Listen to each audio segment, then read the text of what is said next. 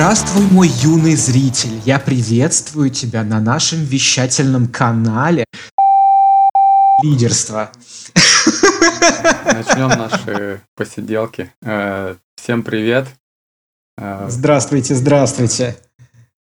Э, Без раскачки. Без раскачки. Пытаясь опровергнуть свое собственное убеждение в том, что подкаст это весьма унылый формат, сегодня у нас в эфире скандалы, интриги, расследования. Программистам переплачивают, несмотря на то, что они ненавидят свою работу. Сколько стоит лояльность? И наша специальная рубрика «Как спасти современную индустрию от заполонившей ее чумы и убить всех фронтендеров». Ну вот, с этого и начнем. И многое другое в, очередном выпуске сферического лидерства. Да, Даня, ты водишь. Давай, доминируй, властвуй, унижай. Начинай, начинай. Да, давайте обо всем по порядку, да. А, в общем, из наболевшего такая тема про власть бэкэндеров над фронтендерами. Что, что, что, что, что, что? Власть бэкэндеров над фронтендерами? Дружище, ты, мне кажется, запоздал лет на 10. Ну, давай, давай. А, ну, в общем, Вообще, из, из чего это все началось? Вообще, изначально были фуллстеки. И вообще не было фронтендеров. И я был тоже фуллстеком. Ну, собственно, я был больше бэкэндером, наверное. Но залазил на фронтенд как бы периодически и там знал весь JavaScript, HTML. Там это несложно было тогда знать. Это, спека была не такая большая, как сейчас. А, вот. А, потом постепенно что-то пошло не так.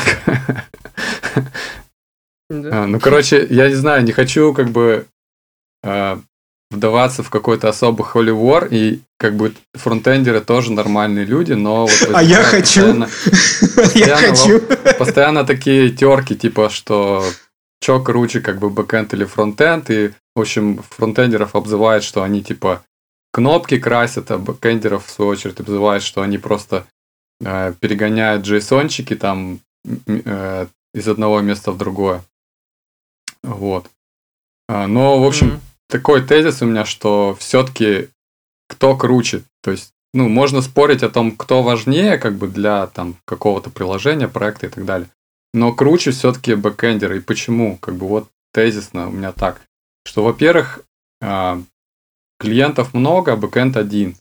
То есть клиентов там может быть Э, мобильные клиенты, браузеры, там могут быть какие-то сторонние там проги. Так давай, давай остановимся на этом пункте и сразу давай просто по каждый пункт по очереди, чтобы, Хорошо. чтобы не только твой монолог был, да, вот я с этим вообще, ну то есть я согласен с тем, что бэкэндеров, как бэкэнд один, а фронтендов много, ну собственно и что? На самом деле нагрузка как бы на бэкэнд, как бы ничего не да, ну то есть это значит, что ты чувствуешь свою уникальность, то есть ты как бы, когда у тебя много клиентов, а ты как бы один поставщик, то ты можешь как бы выбирать клиентов и говорить им, вот вы, типа, чувачки, ну, ваши потребности мне не, не особо важны. То есть, потому что у меня есть вот еще и другие клиенты, мне нужно как бы всех удовлетворить. Да, только при этом получается, что если нету клиента, да, то и для бизнеса этому бэкэндеру нечего, собственно, и показать. Ну, то есть... И... А бизнес, бизнес это конечный пользователь.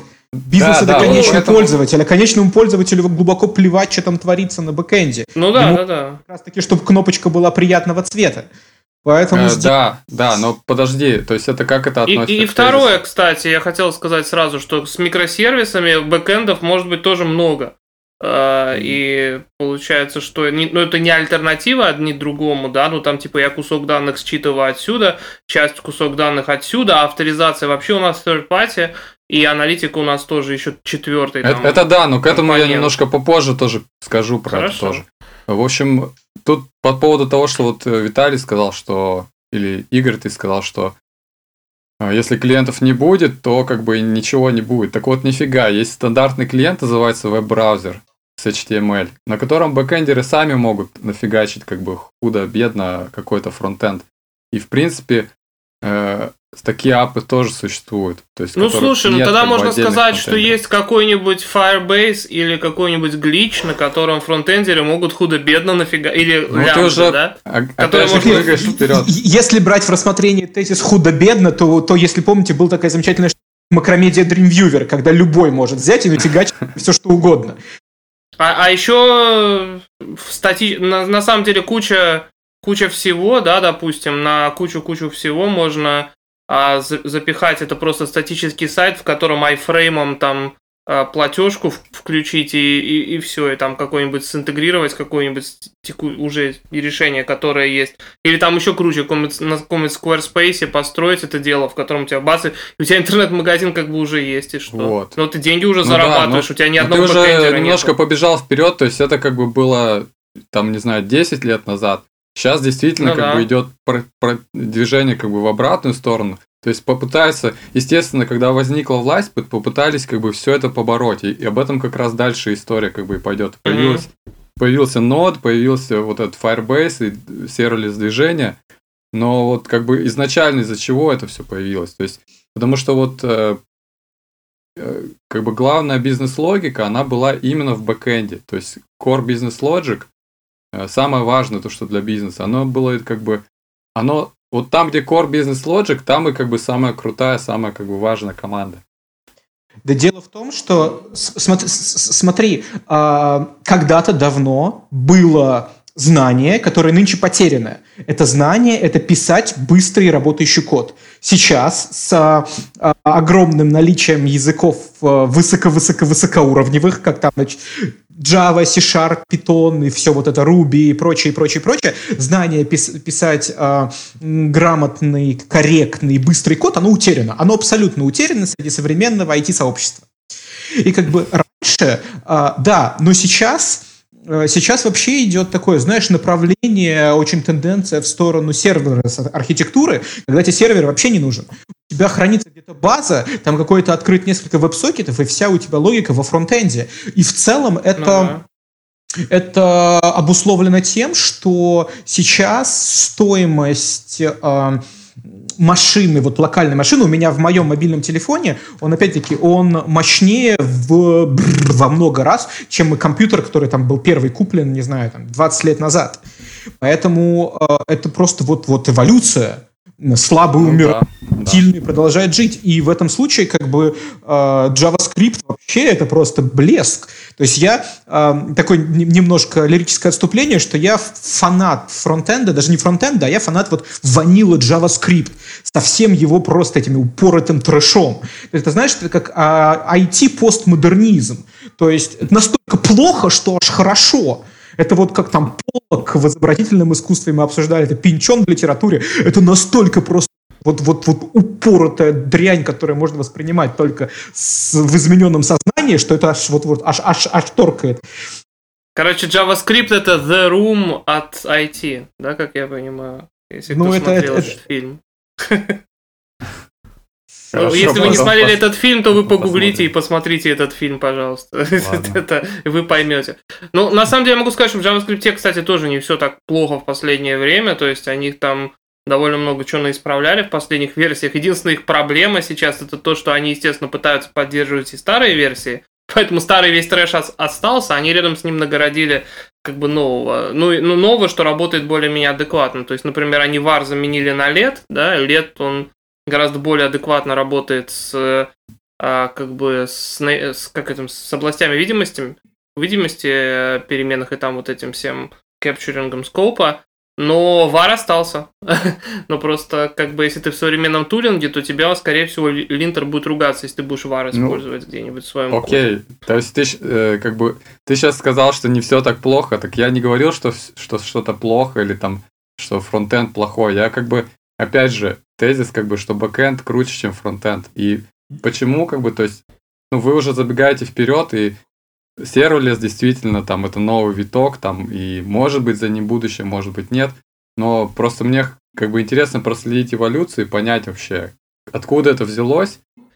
Смотри, на мой взгляд, э, можно я тренд? Вот у меня есть идея тренда, ну, в принципе. Ну, то есть это примерно в то, в то что ты говоришь. То есть есть тренд, mm-hmm. да, когда-то ты должен был админить там сервера, ты был там типа сисадмином там и так далее, и был там, то есть был, условно говоря, сисадмин и бэкэнд и фронтенд в каком-то виде, да, может это один человек, но он железом работал. В какой-то момент там работа сисадмина, она mm-hmm. как бы исчезла, потому что появились облака, да, потому что вообще на самом деле, опять же, как я говорю, для юзера и для того, чтобы зарабатывать деньги, они знать не знают, какие там железки и что там вообще происходит, да, Соответственно, все то, что не конкретно относится, как покрасить кнопочку, чтобы нам больше лидов получить или больше там, или увеличить там, не знаю, retention юзеров, там еще что-то, все это отходит специализированным компаниям все больше и больше. То есть, понятно, облака появились, там типа сисадминство и дата-центры стали, ну, не то чтобы не нужны. Опять же, говоришь все это, и непонятно, как это связано с темы. То есть все равно бэкэндер остается круче. То есть как бы да все равно... Бэкэндеры уже не круче. Все дело в деньгах. Деньги, деньги,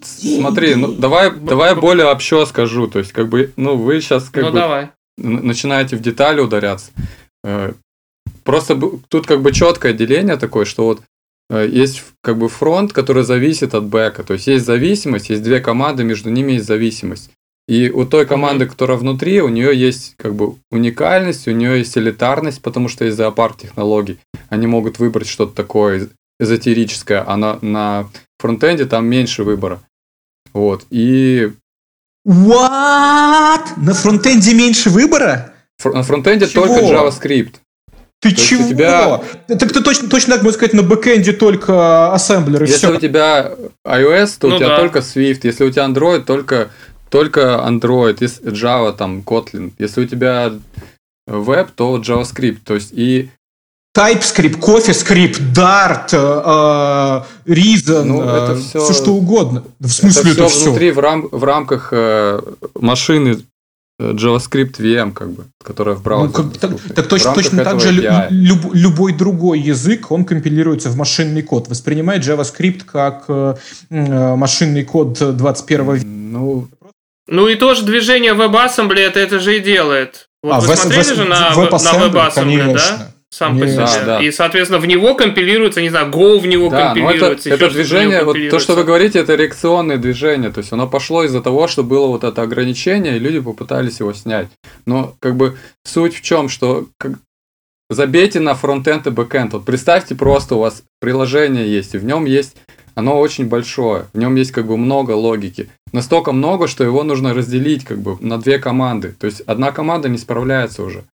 И когда ты делишь на, одну, на две команды, обязательно вот какая-то будет команда platform, какая-то команда там services, какая-то команда frontend. То есть всегда будет какая-то какое-то ядро, какой-то движок, назовите это core, назовите это engine, platform, там, backend, то есть что-то такое, центральная часть, как бы важная. Вот вот это я и называю бэкэндер, и вот поэтому как бы это круче.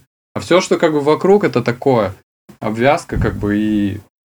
Ну, то есть, ну, погоди, короче. то есть, смотри, если у нас реально получается, что у нас, например, э, бэкэнд, э, он очень простой, да, он там что-то добавляет, mm-hmm. удаляет, а все бизнес-правила находятся в э, single page application, то в твоем в твоей терминологии бэкэндеры будут писать на JavaScript веб-приложение, потому что все остальное, mm-hmm. ну или да. А, ну, ну, да. ну слушай, тогда это как бы... Так ты имеешь в виду не фронтендеров в бэкэнде, ты имеешь в виду UI-щиков и программистов.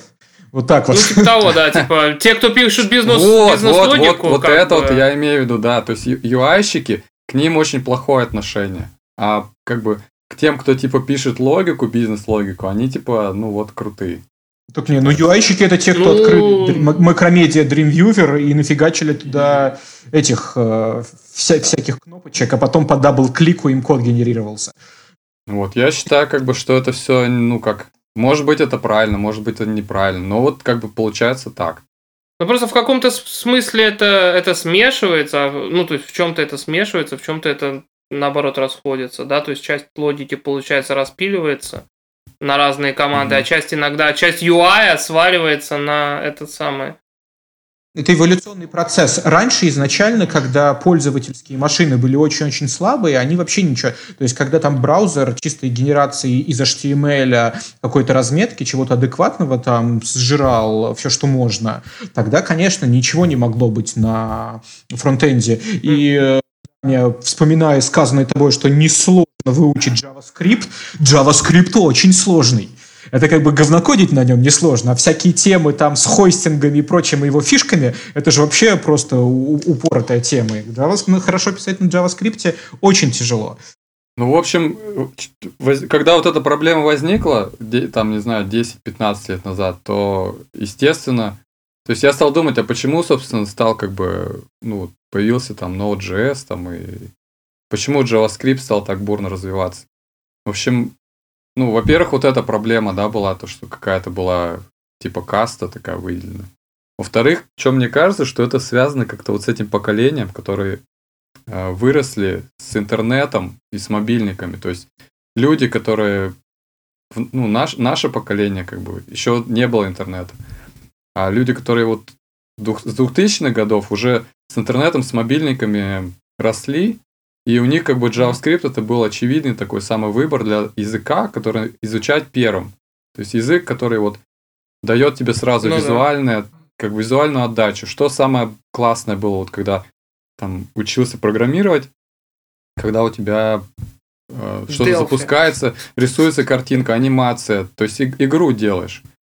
Вот. И вот JavaScript стал этим языком, потом они выросли, наступили как раз вот 2010-2015 год, и увидели как бы такую тему, что подходят они к бэкэндерам, а бэкэндер говорит, ты ну, говоришь, вот у вас баг тут. Он говорит, да, ну да, баг есть, но как бы у нас тут другие приоритеты, у нас еще другие клиенты есть. В общем, у нас там все сложно, у нас еще там Core Business Logic там может пострадать. В общем, это все мы не будем фиксить.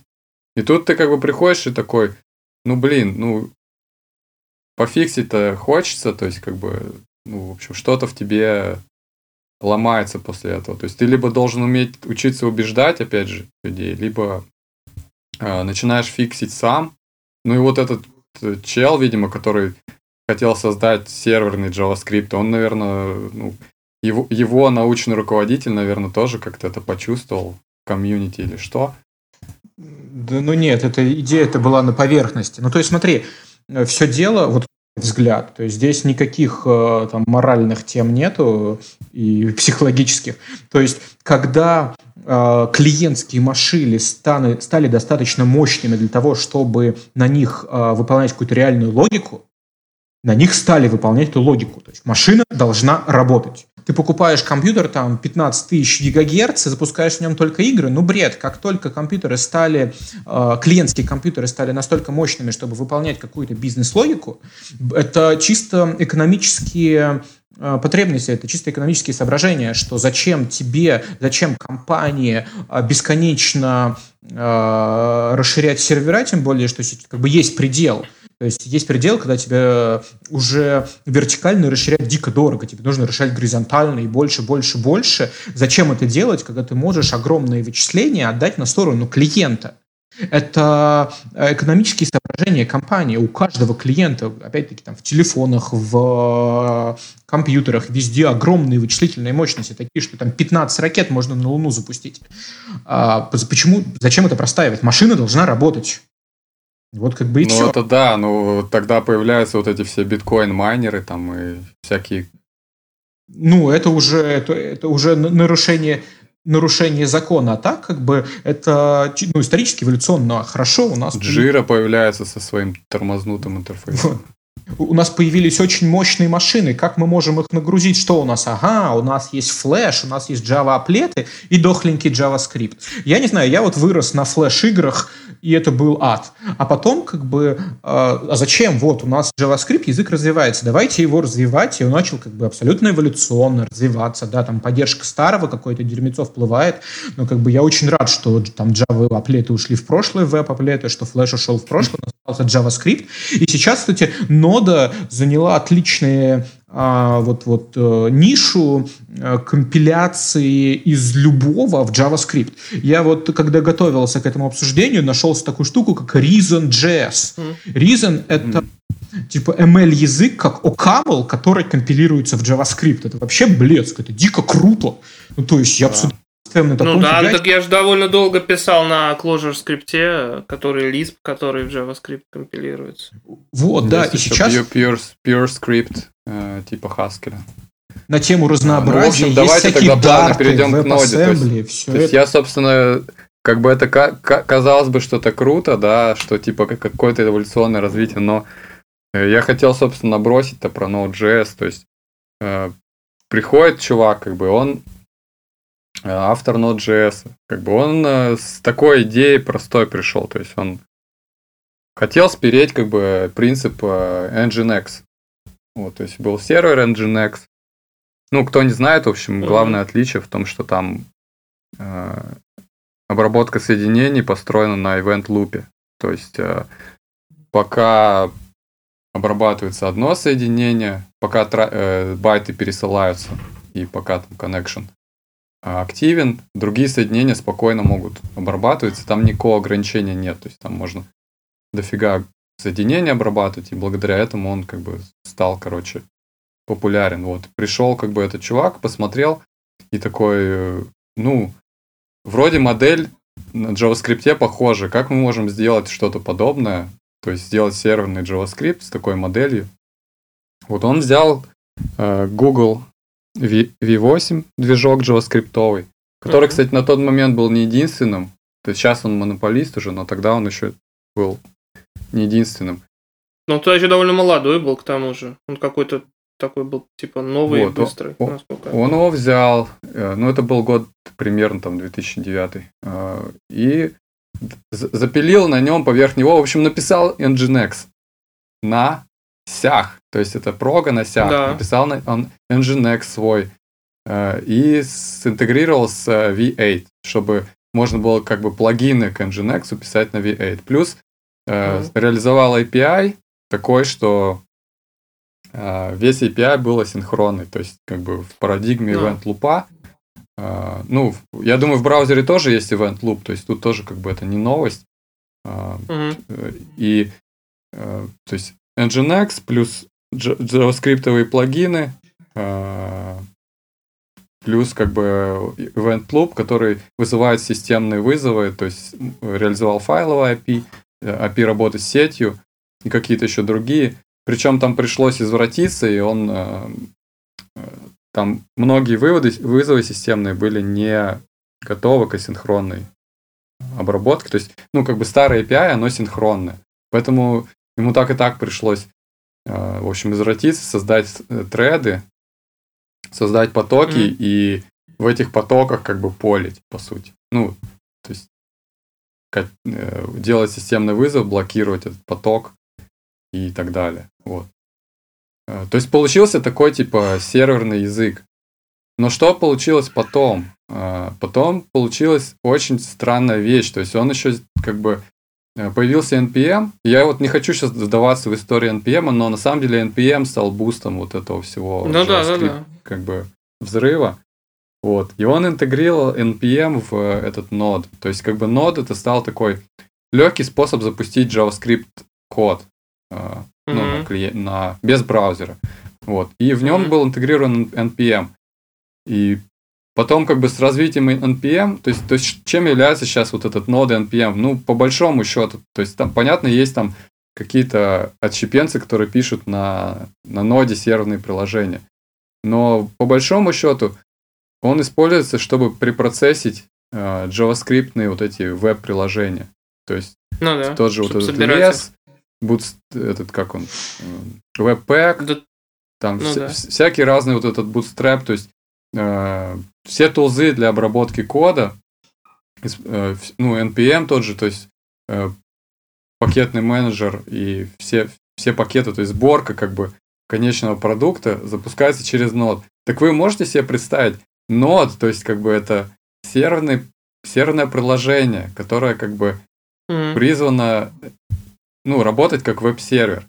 Они зачем-то его используют как клиент, как бы ну, как, как клиентскую тулзу. То есть это вообще ну абсолютно ну, да. как бы не в кассу. То есть все плюсы, так, а которые не были кассу? там, почему асинхронный. Не в кассу? Тебе А потому что, потому что зачем он был сделан? Там асинхронный был сделан API. Нафига он нужен на вот этом, ну, когда ты ну, запускаешь. Ну, его же не делали под свой. это, его просто взяли, им нужно было вариант, как вот, можно на вот, машине просто без. Взяли. То, есть, то есть, как бы был да. бы другой. Так он уже был. Взяли а зачем другой, его переписывать?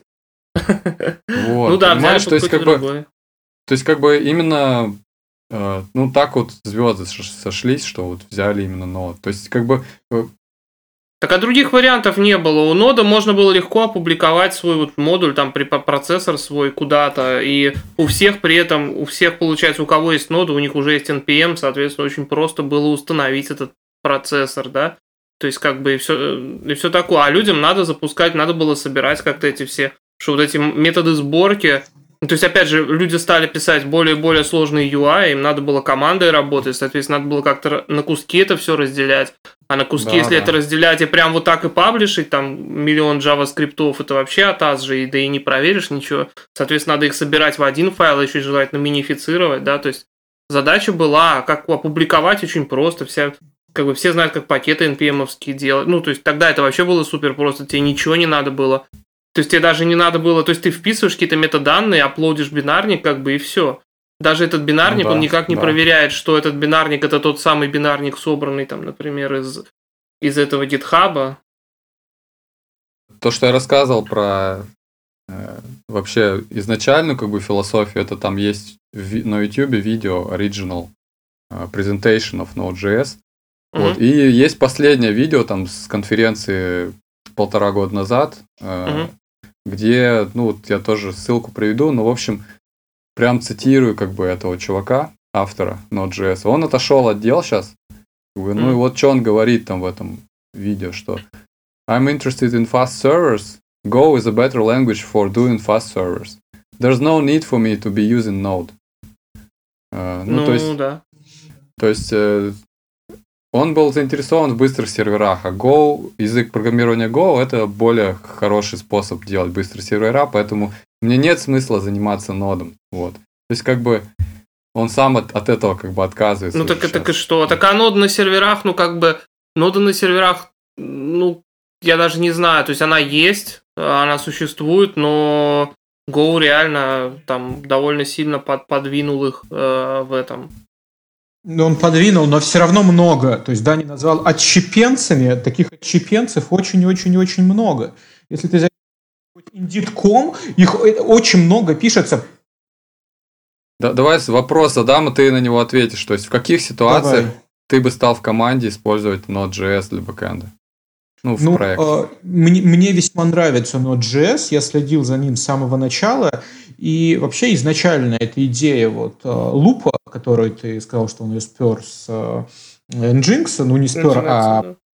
Это... Да он везде есть этот event loop в, в это, это, это, иде, это идея на поверхности. И вообще сама идея, что когда у тебя а, распараллелены только ИО, и это распараллеливание идет на уровне операционной системы, грубо говоря, ты как бы сам только вот этим вот а, оркестрированием, так сказать, занимаешься, это очень крутая идея, это как бы очень быстро.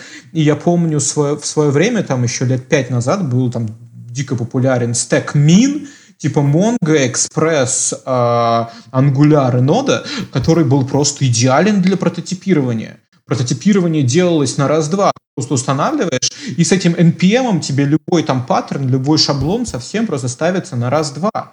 И это очень круто. Очень... Так все-таки вопрос, как бы, в каких случаях То есть прототипирование было один случай. Прототипирование, прототипирование да, да, да. То есть прототипирование ну, будет очень легко, очень шикарно. И учитывая все вот эти вот эм, фишечки, которые появились, там CSS при процессоре, ну, JavaScript при для процессоре. Для прототипирования можно все что угодно.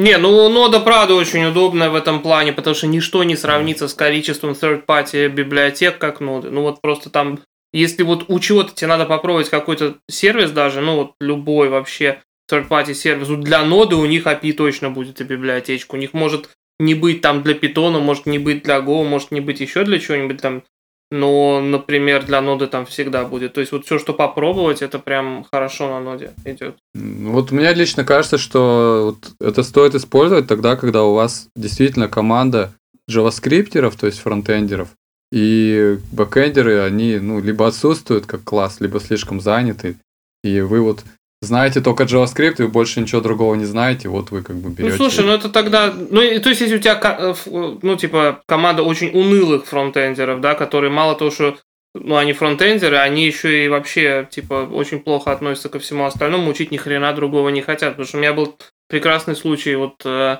э, да, мы тоже запикаем опять когда у нас фронтендеры прекрасно твикали API на Go вообще без вопросов. Их как бы это вообще, ну потому что им, им даже интересно было покопаться, там новый endpoint или там новый параметр добавить, потому что Go настолько э, из этого смысла, ну это получается хлала Go, да, но Go настолько такой язык э, прямолинейный, да, он настолько сделан, что на нем что-то умное не написать, э, ну, типа замороченный код, он настолько вот просто выглядит, что люди довольно легко вот на него, то есть Это в каком-то смысле обратное, то есть противоположное JavaScript, где у тебя может вообще все что угодно делать все что угодно, как бы у тебя там и параметры там могут э, в дикшены превращаться, и, и вообще там, то есть смотришь код и не всегда понимаешь за вот этим сахаром, э, что вообще там происходит. А в Go как бы вообще он такой sugar-free версия, поэтому mm. довольно несложно, если дают, ну как бы, если давать возможность фронтендеров, ну, по крайней мере, на моем опыте, вполне себе дописывают что-то в Go и, и наоборот сложно. Но это все равно будет дольше по времени. Это все равно будет больше по времени. То, то, то есть, да, да даже не, не, не для прототипирования, для всего. Вот, как, знаете, очень часто спрашивают, там, какой язык использовать лучше для того-то, для всего-то. Ответ такой, тот, который ты знаешь. Если у тебя есть команда вот JavaScript, ты Enterprise, то есть обычный а, в обычных компаниях очень редко выделяется время, вот у нас есть проект, его нужно сделать вчера, вот учите Go. Нет, такого не бывает. Ну, слушай, ну, у нас был проект, который надо было сделать вчера, а у нас, была, у нас был серверный проект, который надо было сделать вчера, а команда у нас была Android-разработчиков, и мы сделали его на Go вообще как нефиг делать. Не, ну когда у тебя команда Android разработчиков, как бы. Э, ну, так а знаешь, что типа Android разработчики относятся к бэкэнду примерно так же, как и, не знаю, JavaScript разработчики относятся к Go. Ну, то есть, ну, то есть это одно и то же по факту. Все равно переучиваться надо. К тому, что, ну, иногда тебе даже не дают команды, прям вот, которая может это сделать. Вот просто есть люди. Вот у нас есть люди в офисе, а пофиг, они раньше занимались этим, а сейчас они резко будут заниматься чем-то другим, надо сделать срочно. Ну, как бы, ну и что? Ну, приходится так жить. Нет, так а зачем? Ну зачем? Почему это не сделать? Если ребята хорошо шарят в JavaScript и хорошо Почему нет? Это та, та, точно такой же инструмент, как и все остальные. И он поддерживается, он развивается. Ну, я тебе скажу, у меня здесь две причины, почему, три причины, почему нет. Это ну, нет, наверное, все-таки две причины. Это стабильность, когда она долго запущена, и это security. Если у тебя хоть что-то там, вот ты просто, ты никогда в жизни ничего security sensitive, э, ну, то есть с NPM не сделаешь, потому что э, там типа 1800 э, транзитивных зависимостей, ни один security эксперт ни за какие деньги никогда тебя не отревьюет, и с системой NPM, где нету валидации того, что то, что ты то, что у них в открытых исходниках, и то, что внутри, это одно и то же, ну как бы это вообще жесть. И поэтому и ломались только через NPM. Поэтому если вот у нас финансовое приложение, как бы все, для тебя же Node.js закрыт. Потому что если ты напишешь его на Node.js, то у тебя очень быстро начнет, начнет все утекать оттуда. Это не, не единственный показатель. Там, на самом деле, в этом видео он много пунктов озвучивает, и которыми он недоволен. Ну вот, как бы чтобы забить уже гвоздь в крышку гроба. Слушай, это то, что это то, что с чем я сталкивался даже на фронтенде, ну как бы э, грубо говоря, то есть на фронтенде пару цитат привести оттуда. Давай закончу вот просто последнюю. Вот на фронтенде вот, нода, ну как не нода, а npm на фронтенде, да, этот с этим с JavaScript. И, например, вот мы занимались блокчейном, да, и мы через такие прыжки делали, чтобы у нас приватный ключ никогда в жизни не попадал в JavaScript, что это вообще жесть, потому что ну, как бы, если он только попадет в JavaScript хоть как-то, в незашифрованном виде или вместе с ключом расшифровки, да, что то же самое, то любая зависимость в JavaScript может поменять любой класс любой другой зависимости, да, там нет разделения вообще никакого. И поэтому вот такая, если у тебя какие-то sensitive data есть, то даже на фронтенде это прям большая проблема, как секьюрно хранить данные в JavaScript. А, вот, так нет, ну, это... ну каждой задаче свое решение, как бы ты же не будешь э, отверткой забивать гвозди, правильно? Так мы как раз про это и говорим, для каких задач подходит. Да, так я область ну, применения это... ограничиваю, то есть вот то, что все, все, где sensitive что-то есть, надо забыть. Если тебе нужен быстрый, простой веб-сервер, который там э, сделать лендинг или еще что-то, вот то, то, то, что занимает 90% современного веба, но для этого шикарен. Ты быстро как бы напрототипировал, потом чуть подправил, написал тесты и зафигачил в прод. То есть понятно, что там большой enterprise на ноде никто не будет делать. Там какие-то э, облака никто на ноде будет делать, конвертирование видеоигр никто на ноде не будет делать. Но так, это, это лишь там маленькая часть всего веба. А, как бы, а так ты заходишь на любую страничку, там, а, промо, не знаю, всего чего угодно, там, нового Huawei, нового iPhone, все, все запикаем а, какого-нибудь не горнолыжного курорта, отеля и прочее. Промо-странички там с минимальной функциональностью. А, нода для этого идеально. То есть это быстро, там, какая, там никакой секьюрности тебе не нужно, просто вот тебе нужно быстро сделать сайтик там одностраничный или вот перематывается, который сейчас модно mm-hmm. эти не, ну это да, это я согласен. А это как, так в смысле это да, это 90% веба. Да, ну тут, тут надо тогда дифференцироваться по поводу, а почему, допустим, то есть это ж, все, что ты говоришь, это то же самое Ruby, то же самое Python, то же самое PHP. Ну, Ruby, Ruby медленный, Ruby медленный. Сейчас туда уже завезли JIT, э, все там нормально уже. Ну, хорошо, Ruby, Python, а, но здесь, получается, у тебя... PHP, потом... Знают, знают JavaScript, ну, у тебя ребята, которые знают JavaScript, фронтенд, так, чтобы написать вот. фронтенд качественно, тебе нужно два человека. Один хорошо да, знает, да. другой знает. Вот с этим я согласен. Как бы, тут ты открыл книжку, пролистал ее, и все, ты можешь это делать. Это очень низкий порог вхождения. А, PHP был такой популярный в свое время, что в PHP был низкий порог вхождения, в JavaScript он еще ниже. И как бы зачем тебе, э, вот, когда вот. ты делаешь какую-то страничку, одностраничный сайт, зачем тебе знать, как там модель памяти работает? Что вообще в JavaScript есть garbage collector, или там, что в том же самом питоне, что там есть, оказывается, и reference counting, и еще плюс garbage collector. Все глубоко. Как бы зачем тебе это? Это как бы лишние знания, которые лишь мешают. Ты берешь и делаешь, тебе за это платят, как бы все упирается. Ну в... вот, вот с этим я согласен, но как бы... Хор- хорошо же... и исполнителю, и заказчику. Я согласен с тезисом, но послушаем опять же автора Node.js, что он говорит, что Node.js uh, is like nails on chalkboard board to me. То есть он там перечисляет как бы баги и говорит, что иногда вот это как гвоздями по доске, uh, ну, по... Нет, это скрип ногтей да. по, по доске. По, скрип ногтей скрип... по, по стеклу.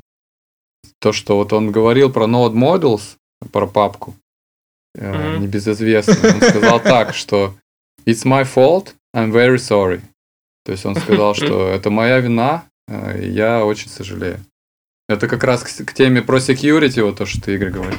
Кстати, харак... что характерно, я могу сказать одну интересную штуку, что Зато сколько мы честно мемчиков. пытались, э, то есть, то есть как бы есть Yarn, да, такой прикольный package менеджер. У Yarn есть плоский режим работы, когда он типа пытается это вот там же, ну то есть как, как выглядит Node modules, да, для тех, кто, может быть, слушает и не знает. Да, то есть, например, если у тебя есть dependency, то она кладется в Node Modules, а, соответственно, ее dependency тоже кладутся в ее Node Modules. Это такой процесс, когда у тебя одна и та же dependency, если она транзитивно там за, ну, то есть используется несколькими другими вещами, то она появляется там 3, 8, 150 тысяч раз, да, и так далее.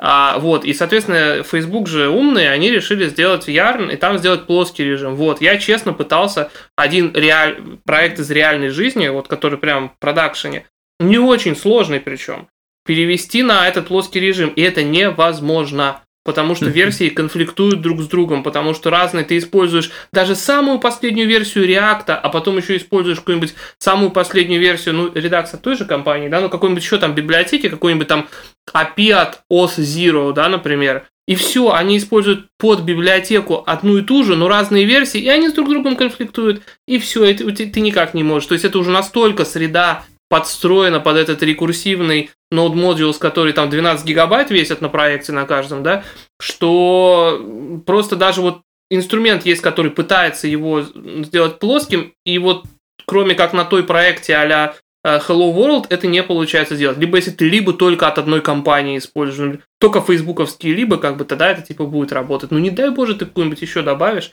это все тут же ломается. А на винде это вообще боль, где ограничения на пасы, на длину пасов. Я весело.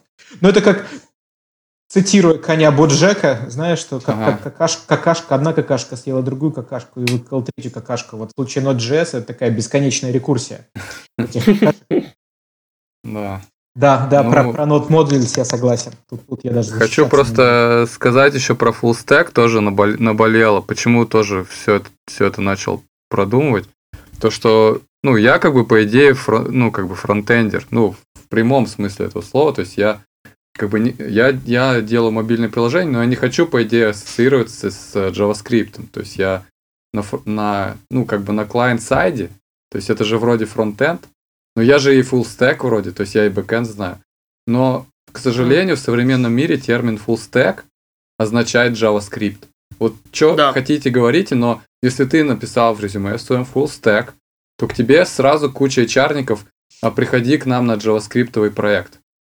Да. Ну, а, и я вот э, говорил то же самое, я вот общался с э, одной конторой, тоже вот, э, я говорю, что типа бла-бла-бла, типа, ну, мы можем, ну, то есть это вот тоже консульт, то есть меня как консультанта там представлять, да, где-то. И тоже я говорю, что бла-бла-бла, я могу так сделать, так сделать. Я говорю, это же вроде называется full stack. Говорит, нет, full stack это вот конкретно, это нода плюс вот React. Вот это, вот это full stack. Mm-hmm. И там какая-нибудь база данных, либо MySQL, либо Mongo, да. И вот, вот это у нас называется full stack. А то, что ты умеешь там типа на Go API сделать и, например, написать мобильное приложение или на Go плюс React, или там, например, там Go плюс там DevOps плюс еще что-то, это мы вообще не знаем, как продавать, короче и иди нафиг, типа, с такими скиллами. Вот, поэтому... В, мо- в моем понимании full stack это вот как раньше были веб-мастеры, к которому ты приходишь там э, в каком, в и говоришь, мне нужен сайтик. Он тебе фигачит HTML, бэкэнд на там PHP какой-нибудь или на перле. И э, пух, все вот так вот. Но сейчас, к сожалению, это слово стало... Записать вот, типа, это, типа, software engineer и просто список э, языков. Ну, ну, вот ну да. да. Просто software engineer, если можно добавить там senior, super senior, super mega senior и прочие там степени в зависимости от твоего самомнения.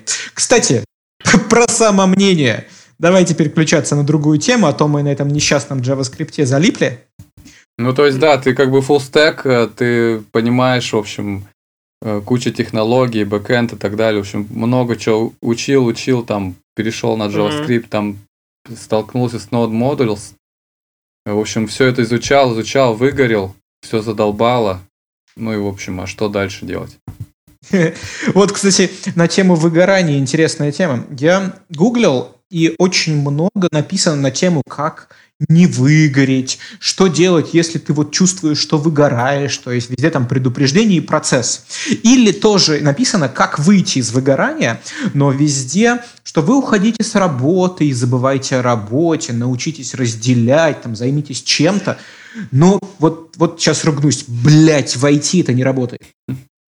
То есть, если ты на полгода перестанешь заниматься самообразованием, то ты сдохнешь как профессионал. Потому что сфера развивается настолько быстро, что хочешь не хочешь, какие-то там хотя бы минимальные статейки, хотя бы там раз в месяц заходить на тех радар и понимать, куда вообще что движется, это обязательно, это must have. А если ты уже полностью выгорел, и тебе уже просто на все плевать, ты воспринимаешь программирование исключительно как работу, это вообще боль. И здесь уже тебе никакой менеджер не поможет, потому что ты в целом там свою работу худо-бедно делаешь, в графике вписываешься, но при этом ты все и всех ненавидишь. Вот как быть? Я не знаю. Я вот, вот сейчас сижу с вами, разговариваю, и давайте представим, что я вас всех ненавижу, потому что это гребаное IT меня задолбало. И сейчас я вот общаюсь на эту тему просто исключительно потому, что я надеюсь, что на донатах я подниму себе новую квартиру. Но я вас ненавижу, и меня все бесит. Вот что мне делать?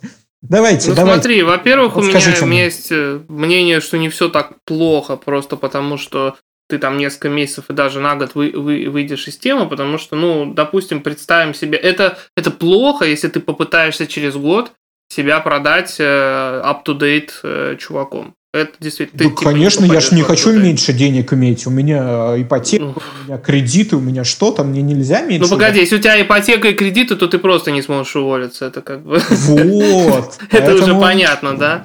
Да, поэтому я сижу на пебелище собственной души и не знаю, что мне делать. Как бы вот что.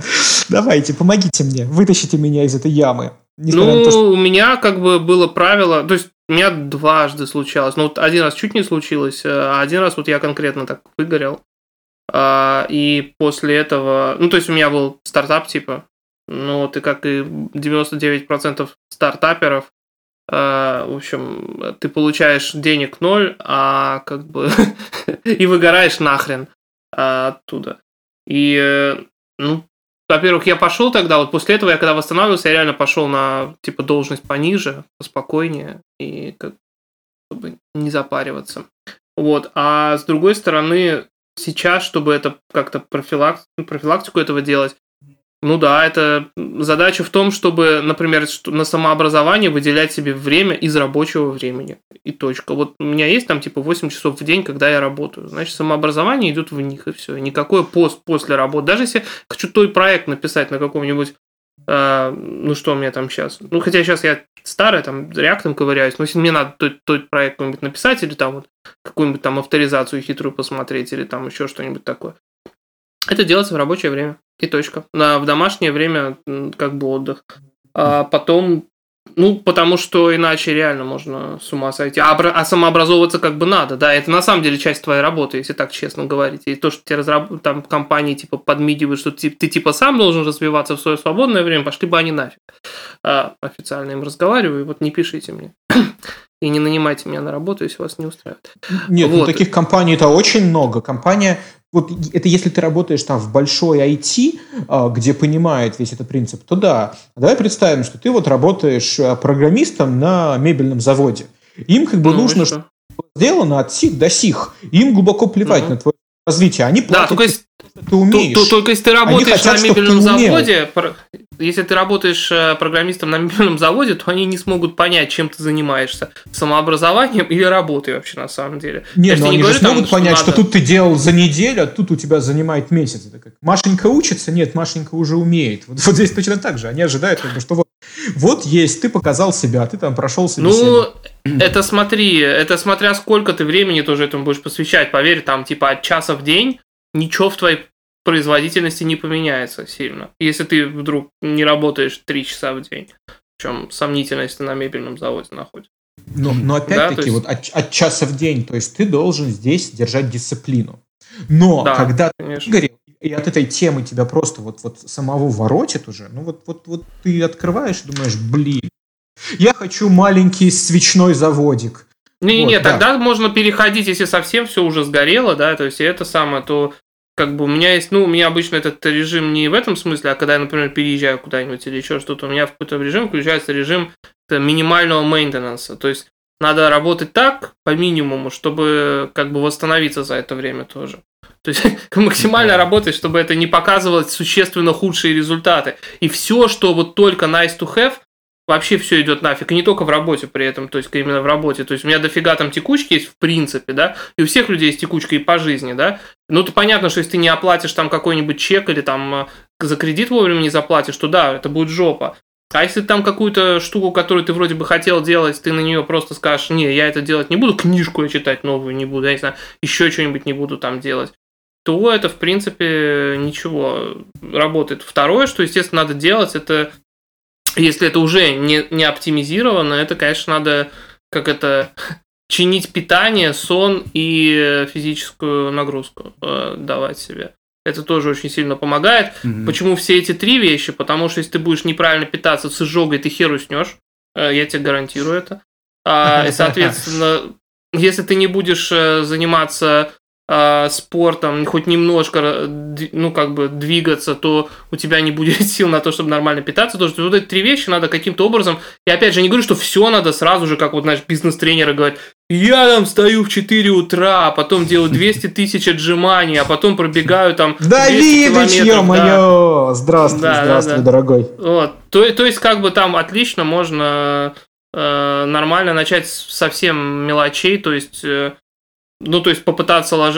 ложиться спать как бы вовремя, да, а, и начинать хоть чуть-чуть там сворачивать свою там диету, условно говоря, в то, что называется там здоровой едой, то есть выкинуть оттуда что-нибудь сладкое, добавить немножко жирного вместо этого, и совсем по чуть-чуть. Это, это все потихоньку раскручивается, потому что как только тренд начинает быть хоть чуть-чуть позитивным, и ты начинаешь... Потому что всегда есть, да, ты летишь вниз, и жопа, жопа, жопа, и трэш, и все. А потом в какой-то момент, когда ты хоть чуть-чуть это переламливаешь, то это уже достаточно, чтобы дальше оно раскрутилось. Но вот, вот этот перелом может быть немножко болезненным. Но для этого нужно а вот вычистить все расписание. Но это мое мнение. Интересно. Это, это, это очень хорошие слова. Просто такой вопрос. Вот представь, mm-hmm. ты свою жизнь там выпустился из университета или там в университете на третьем курсе начал там программировать mm-hmm. и писать. Всю свою жизнь занимался только этим. Только mm-hmm. этим, только этим. Нравилось, нравилось, нравилось, а потом ты раз выгорел. А, и так, mm-hmm. капитально. Там еще выгоревшим год фигачил, и, и все, вот у тебя там пепелище. Просто пепелище. Mm-hmm. Ты, ты э, компьютер, клавиши, все это ненавидишь, хочешь его разбить об стену и mm-hmm останавливает тебя только дороженная краска на стене или мебель, mm-hmm. которую потом чинить придется и которая не языки. Вот, ты выгораешь и начинаешь действовать, как ты только что сказал, правильное питание, какой-то там спорт, там, и находишь, допустим, какое-то занятие, как хобби, которое тебе начинает нравиться. И ты понимаешь, блин, а я не хочу войти возвращаться, я вот хочу виноград выращивать, или я хочу дайвингом заниматься и блог на это вести. А ты как бы только начал, ты еще не умеешь, и ты понимаешь, что для того, чтобы этим заняться, тебе нужно как бы сделать огромный шаг назад. Не, не огромный, не один шаг, а вот шаг назад на 10 лет. И Печалька. Все, тебя накрывает, да, тебя накрывает еще большая волна депрессии. Ты такой, ё-моё, Ну так это же, погоди, надо, надо, хорошенько, надо хорошенько различать, ну, вот, что мне нравится. То есть есть такая книжка mm. чувака, который Кол, Кэл Ньюпорт, по-моему, называется. Называется So Good They Can't Ignore You.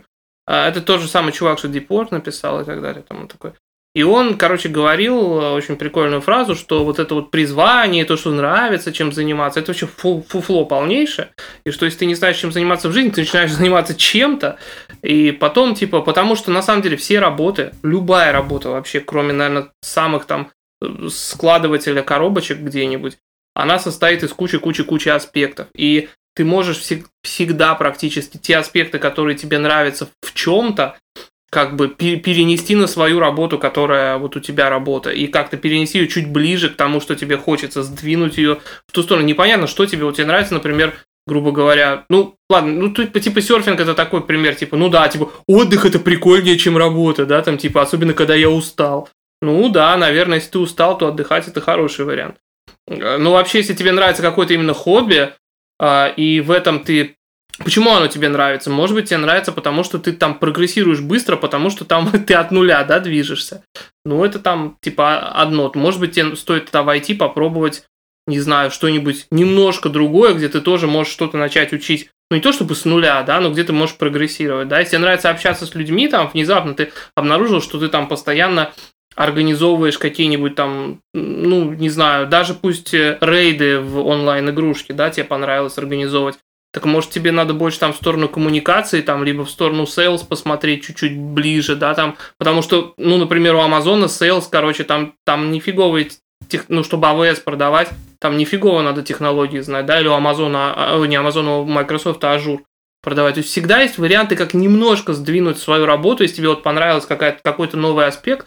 Вопрос в том, что надо подумать. Да. Вот ну, ты сказал много способов разных там решений, там, в общем, э, разные тактики. Это все, в общем, хорошо действительно звучит. А, и примерно понятно. Но мне вот такой вопрос больше интересен. Если mm. ты... То есть, как правило, то, что я тоже видел там из опыта, э, как вообще ты понял, что ты выгорел? То есть, э, когда то есть, мне кажется, это очень сложно даже осознать вообще, что ты приближаешься. Стул расплавился. Пришлось. И, то есть, как бы ты понимаешь, когда уже слишком поздно. А как вот, ну, как бы понять это в процессе, что ли? И тоже вот если давайте посмотрим с точки зрения руководителей, как понять, как бы, что еще не поздно пить боржоми, что, ну, еще что-то можно сделать. То есть, как вот э, про себя-то понять сложно, а как про другого человека понять? Про себя, поня... про себя понять сложнее э, обычно. То есть, у меня был пример из жизни, то есть, что, как, ну, это давно уже, там было больше 10 лет прошел, поэтому, э, как ну, я тогда еще был, как бы, фиговый менеджер, э, ну, прям совсем фиговый. И mm. работал у меня чувак, он приходил, работал вечерами, засидел прям до ночи, приходил, приходил, приходил, я там, в общем, задачи давал. В какой-то момент он просто как бы взбеленился там, сказал, все, я там не буду это делать, э, я, короче, не могу, там мы что-то начали скандалить, спорить, и он сказал, все, я типа ухожу. И как бы, ну, по сути, я понял, что он выиграл, но как бы для меня это было так, как бы, типа шок, то есть я как бы, ну, я, я-то просто как бы сидел, работал, а он, по сути, ну, он студентом был, после учебы, да, приходил уже уставший, и сидел mm-hmm. там до двух ночи. Вот. И как бы я это никак не проконтролировал. То есть тут как бы может быть как бы с двух сторон, да, то есть э, вина не только человека самого, а вина еще как бы и партнера, да, его, то есть руководителя. Ну смотри, да, по идее у тебя задача как у менеджера постараться, чтобы такого не было в твоем коллективе, да? Ну, как вообще стороны, понять, что человек начинает выгорать? Ну, когда, как, когда у него меняется поведение в какой-то момент, обычно это очень видно. То есть, если он ведет... То есть, ты, ты представляешь, что вот у тебя работал чувак год. Вот работал год, и ты вообще не помнишь, как ты с ним работал. А вдруг внезапно тебя бесить начинает. И вот, блин, вот то, что ты год с ним работал, даже не помнишь ничего, значит, раньше он тебя вряд ли бесил, ты, ты запомнил такую хрень. И вот тут ты начинаешь копать, а что случилось, а ну так, ну, естественно, во-первых, есть какие-то вещи, которые, ну, я обычно, ну, не приемлю, э, типа вот овертаймы для своих сотрудников, если там не полный трендец и конец вселенной, то у моих сотрудников не будет овертаймов, потому что, не знаю... Овертаймы одно, а бывают люди увлекающиеся. То есть, о, интересная задача, фигачит, фигачит, фигачит, фигачит, фигачит, а потом выгорание, это, ну, не знаю, для меня это процесс вот такой вот, знаешь, как моментный. То есть я горел, горел, горел идеи, а потом раз и все, и сдох. И вот как менеджеру в данном случае найти такой, знаешь, моральный компромисс? С одной стороны, о, чувак фигачит, видимо, интересная задача, он работает там до двух ночи, он работает в пять раз лучше, а чем тут раньше. Нет нормального, тут нет морального компромисса. Тут нету, тут нету противоречий, понимаешь, как бы ты, если работаешь, ты ты хочешь, чтобы у тебя чувак фигачил 5 лет, да? А ты не хочешь, чтобы он тебя отфигачил полгода и сдох потом, и ты потом еще год искал такого же, особенно если ты хороший чувак, да, ты, не, ты потом будешь искать его там, то есть вместо того, чтобы тебя 5 лет фигачил, да, грубо говоря, пусть он чуть помедленнее, у тебя 5 лет будет фигачить, да, он тебя будет фигачить типа полгода, а потом ты будешь еще 4,5 года искать ему замену. Это как бы вообще неумная стратегия, если ты э, пытаешься строить команду или даже компанию, да, и вот, и это как бы работает только когда у людей там, ну, то есть, если рынок, э, как сказать, не айтишный, да, если это рынок, э, когда реально людям некуда податься, и ты вот их набираешь, потому что им больше некуда идти, да, что в IT вообще не вариант. И, соответственно, тебе нужно, опять же, есть всегда варианты. Если эта компания маленькая, ну, там это чуть сложнее, да, там надо что-то выдумывать. Мы выдумывали, вот у меня чувак, я проспал, честно говоря, это дело, ему посадили на... Вот у меня ситуация была, я, да, честно, свою продолбанность. Ну, это удаленное было, может, это немножко э, упрощать. Ну, короче, э, фишка в том, что чувак был вообще огонь. Ну, он реально как бы фигачил, фигачил, фигачил, фигачил. А потом мы его перетянули на другую технологию, и он ее тоже тащил, в общем-то, неплохо. А потом он что-то там так помедленнее стал работать, я что-то начал посматривать на него, а потом он приходит, типа, я хочу уволиться. А, ну вот, мы с ним как-то договорились, что мы будем пробовать разные. Типа, он говорит, ну я устал, да. Ну, то есть, первое, надо как-то с ним договор... поговорить с человеком, да. Во-первых, то, что если он, например, взорвался при тебе и начал там что-то рвать и метать, это уже хорошо. То есть, значит, что вот этот конфликт, он не в нем внутри сидит, а он как-то вылез наружу. И это, в общем, это тема для... Это не тема для твоего обижения. То есть, как бы, во-первых, если ты менеджер, то обижаться на то, что у тебя там кто-то взбесился, это как бы значит, ну, как бы не надо, потому что это часть твоих... Э, ты должен лучше коммуницировать, чем все остальные, да, иначе нахрена быть менеджером. Соответственно, там начинаешь думать, ага, и вот с этим чуваком в каком-то смысле было просто, потому что мы с ним поговорили, ну, типа, да, похоже, что выгорел. Хорошо, типа, есть несколько разных вариантов, почему это может быть и как э, это можно решить. Есть вариант просто дать отдохнуть, есть вариант э, переключить на другие задачи, есть вариант э, поднять. Иногда бывает знаешь, иногда сложно различить, не, не сложно понять, что с человеком что-то происходит, иногда сложно различить, выгорел и заскучал, да? То есть, например, он сидит на унылых задачах, ему просто скучно. Или он наоборот, mm-hmm. он так фигачил, что он устал. И вот и люди сами не знают иногда. Вот это самое такое. Поэтому мы просто с ним вот поиграли немножко в такой, типа, давай, типа, две недели мы тебя переключим на другие задачи, типа, и посмотрим, что будет. Мы с тобой будем там раз в три дня созваниваться и будем общаться на эту тему, как ты себя чувствуешь. Но в итоге он просто, как выяснилось, он просто устал, мы ему дали, короче, дополнительного оплачиваемого отпуска, там, две недели. Он потом вернулся и вернули его на те технологии, которые ему больше нравились. И он снова начал фигачить, и он потом еще фигачил после того, как я уволился даже после того, как я уволился, он еще фигачил там полтора года. Э, вот, пока там какое-то очередное массовое сокращение не случилось, но ну, как бы, и он просто уже испугался, что второе сокращение, короче, он сам решил уйти под это. Э, но сама фишка в том, что это действительно сложно. Не так сложно понять, что человек поменялся. Но он может поменяться, потому что он устал, ему надоело или у него в жизни что-то случилось. Да, и поэтому еще на митингах 1.1 как менеджерам очень важно говорить, что вы будете говорить не, не только на рабочие темы, а может быть и вообще не на рабочие темы здесь, потому что, ну, как бы, как менеджеру тебе в каком-то смысле важно знать, если у чувака там, ну, в жизни вообще проблема случилась. Если у человека там, не знаю, заболели родители, ну, как бы ты от него там перформанса не дождешься нормального и хорошего настроения и командного духа, да, хотя вот. И ну хорошо, то есть э, подводя как бы summary под то, что ты говоришь, что нужно все время мониторить ситуацию и да. понимать, что человек э, сейчас чувствует, пытаться понять и пытаться понять, какая у него ситуация в жизни. Да. Да. И следить за его производительностью. Э, и если производительность, грубо говоря, падает, то это может быть вызвано в том числе выгоранием. Вообще хорошо смотреть, когда меняется производительность, потому что всякое. А, а являются ли деньги а, огнетушителем, так сказать, в данном случае? Нет. Представь ситуацию, ситуацию. Человек сидит, вот его задолбало, там он как, над каким-то проектом фигачит, фигачит, фигачит, там до двух ночи, все. Э, вроде что-то идет, но все одно и то же уныло. И он говорит тебе, что а, я устал, я, я устал, я ухожу. Угу. Вот, а ты ему такой, слушай, дружище, давай вот у нас до конца проекта осталось там полгода, мы тебе вот зарплату сейчас повысим, ты дофигач, а потом как бы будешь спокойно на других проектах с этой же высокой зарплатой сидеть. И я такой, так, ну мне осталось в целом денег больше, ага, значит, я смогу себе там быстрее, не знаю, ипотеку выплатить или себе там что-то новенькое купить, новый компьютер, новый телефон. Может быть, оно того стоит. В целом, я, конечно, устал, задолбался, но так еще полгода, ну, наверное, я протяну ради такого-то. И в целом, вот не знаю, он покупает себе там новую приставку, э, арендует что-то. Ну, в общем, что-то делает, что за эти деньги, вот лишние, которые у него появились, помогают ему больше там э, получать удовольствие от того маленького свободного времени, которое у него есть.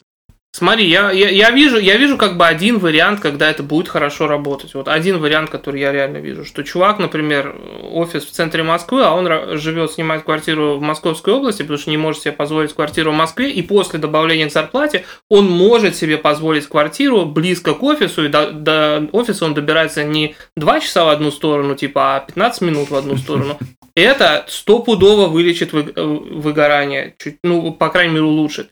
В остальных случаях я, честно говоря, ну, не очень вижу, почему это ну, должно работать. То есть это чувак моментально. Есть такое понятие uh, hedonic treadmill, uh, это, это бега... гедонистическая беговая дорожка, что человек моментально привыкает к любым uh, колебаниям, ну, в, в лучшую сторону, например, ну, уровня жизни, ну, это я по себе могу сказать, и все, ему станет казаться, что все вот точно так же, там не через полгода, когда проект, типа, как ты думаешь, как менеджер, а я не знаю, там через э, два месяца, как только он два раза такая ну, зарплата да. упадет. Вот это, кстати, это интересный, закончится. интересный тезис, что деньги, зарплата имею в виду, стабильные деньги не являются стимулом. То есть стимул работы является что-то другое, какая-то там обещанная премия, возможно. Деньги там, являются демотиватором очень сильным, да, и ну, если у человека ну, то есть деньги являются демотиватором в случае, если их недостаточно. И либо ты, ты попробуй кому-нибудь понизить зарплату на 3% и, и посмотришь, что, что значит деньги являются демотиватором. Очень, нет, очень если понижаешь, то да, я, я подумал. Да, так нет, так вот деньги это демотиватор, деньги, а когда их просто... недостаточно, а они никогда не являются мотиватором. А, и, соответственно, когда у человека покрыты все...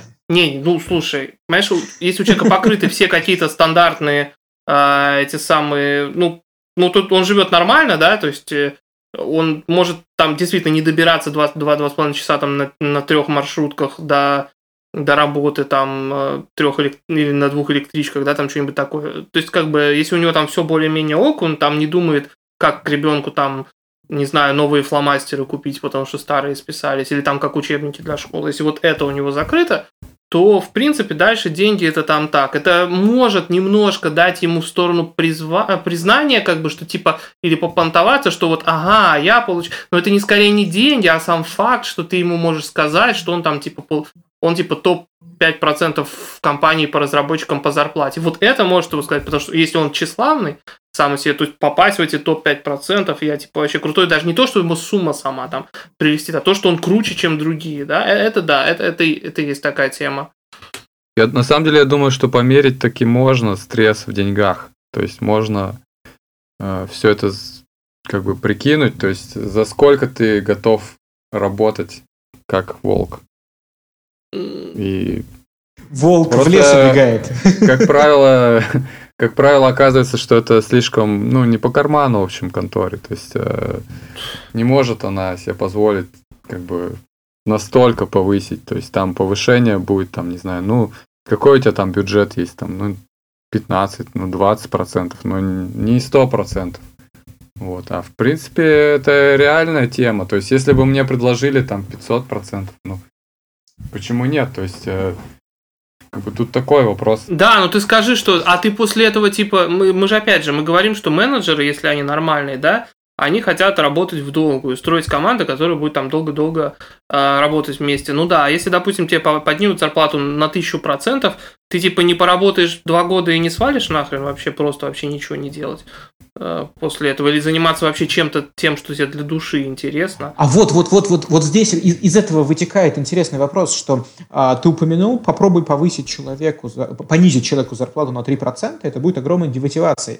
При этом очень часто чаще, чем кажется, люди с одной работы уходят на другую на меньшую зарплату. Да, есть такое. Я только что такое сделал. А я тоже ну, так сделал. И в целом я. Потому что как раз-таки на прошлое там была большая зарплата, но вот я испекся.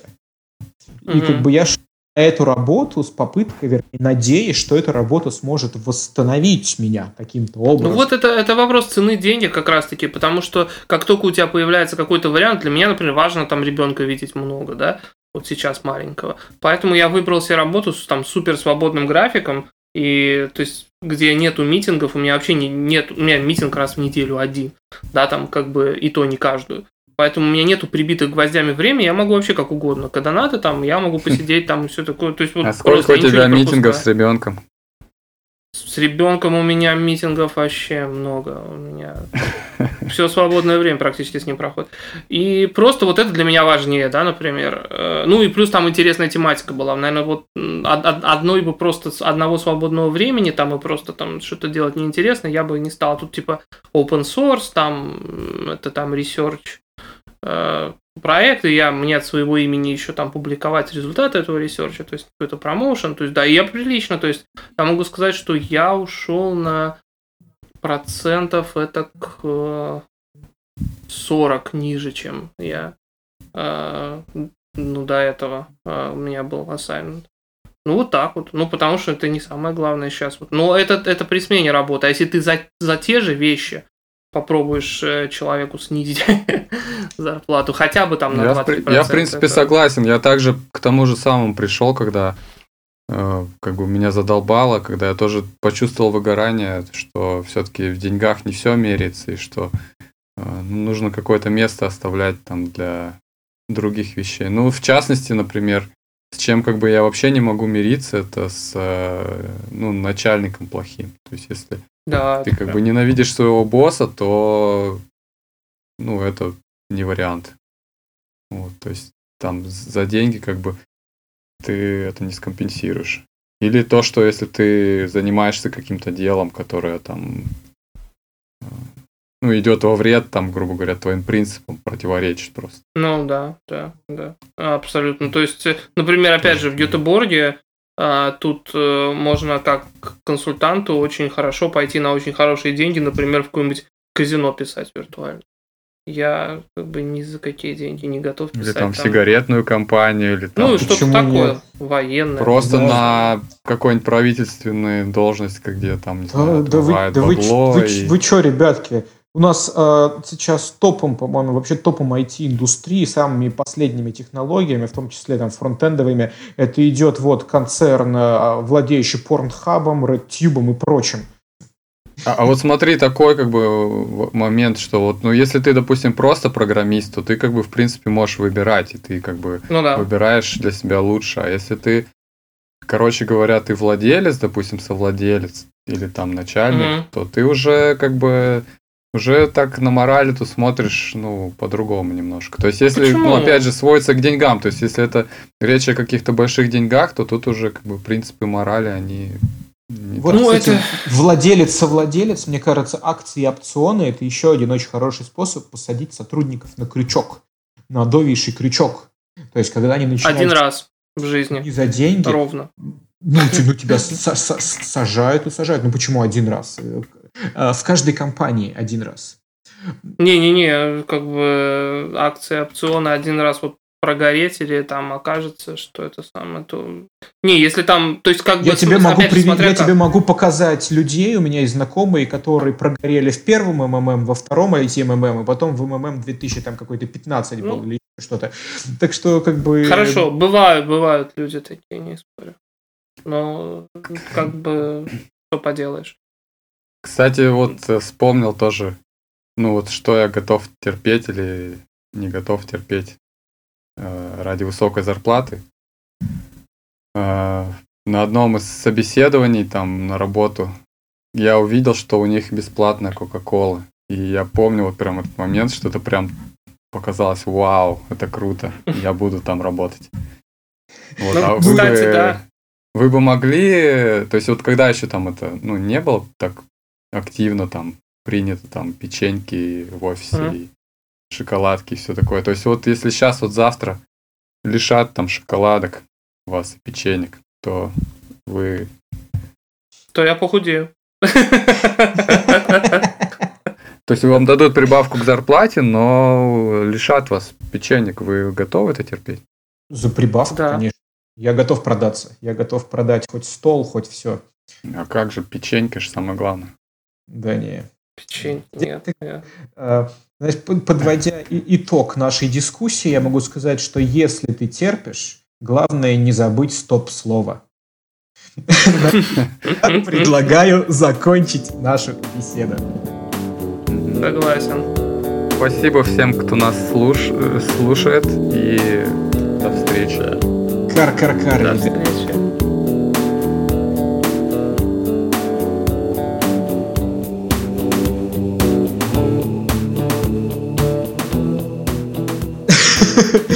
Сейчас просто я, я, я вижу какашки, которые летят.